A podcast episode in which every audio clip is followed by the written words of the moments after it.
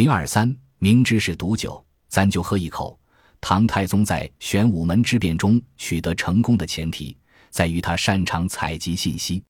采集自哪里呢？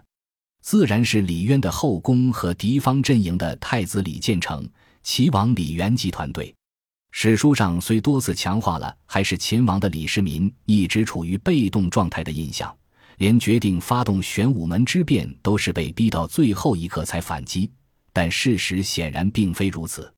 玄武门之变前，太子李建成和齐王李元吉已与李世民多次交锋，是交锋，而不是一方出击，一方接受。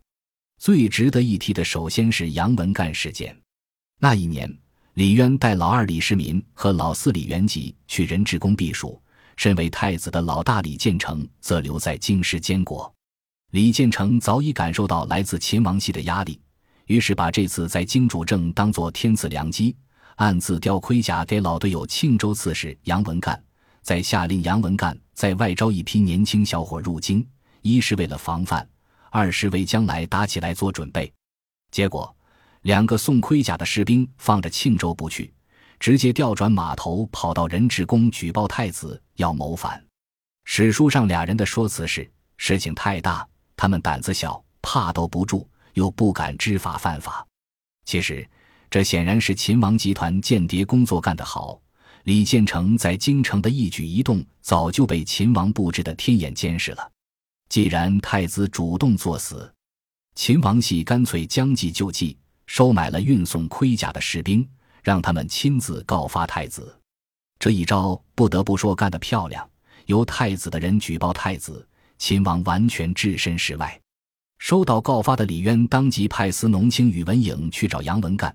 如果杨文干亲自来解释，说不定事情还有转圜的余地。谁知宇文颖一去，杨文干竟然真的谋反了。这样一来，坐实了李建成的罪长。《新唐书》中说，是李元吉对出发前的宇文颖说了什么，宇文颖才对杨文干说了些什么，导致了杨文干的造反。这一点恐怕不能成立。即使李元吉也有谋夺储位之心。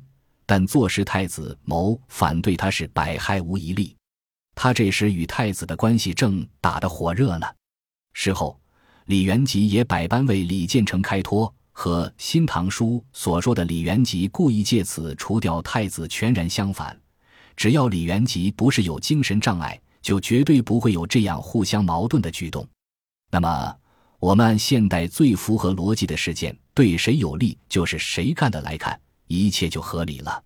秦王李世民和宇文颖早已添加为私密好友，出门前特地让他逼反杨文干。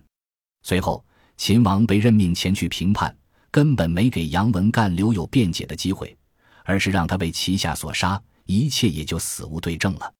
这一招无疑是秦王府对太子和齐王集团的一次大反击。这之后。吃了暗亏的李建成曾想在夜宴上毒杀李世民。史书说，李世民是在不知情的情况下喝了少许，吐血数声，又被一起喝酒的叔叔救走。很多人借此怀疑这场鸿门宴的真实性。太子和齐王既然打算以这种方法结果秦王，又怎么可能只是让他吐点血，然后安全的被堂叔救走？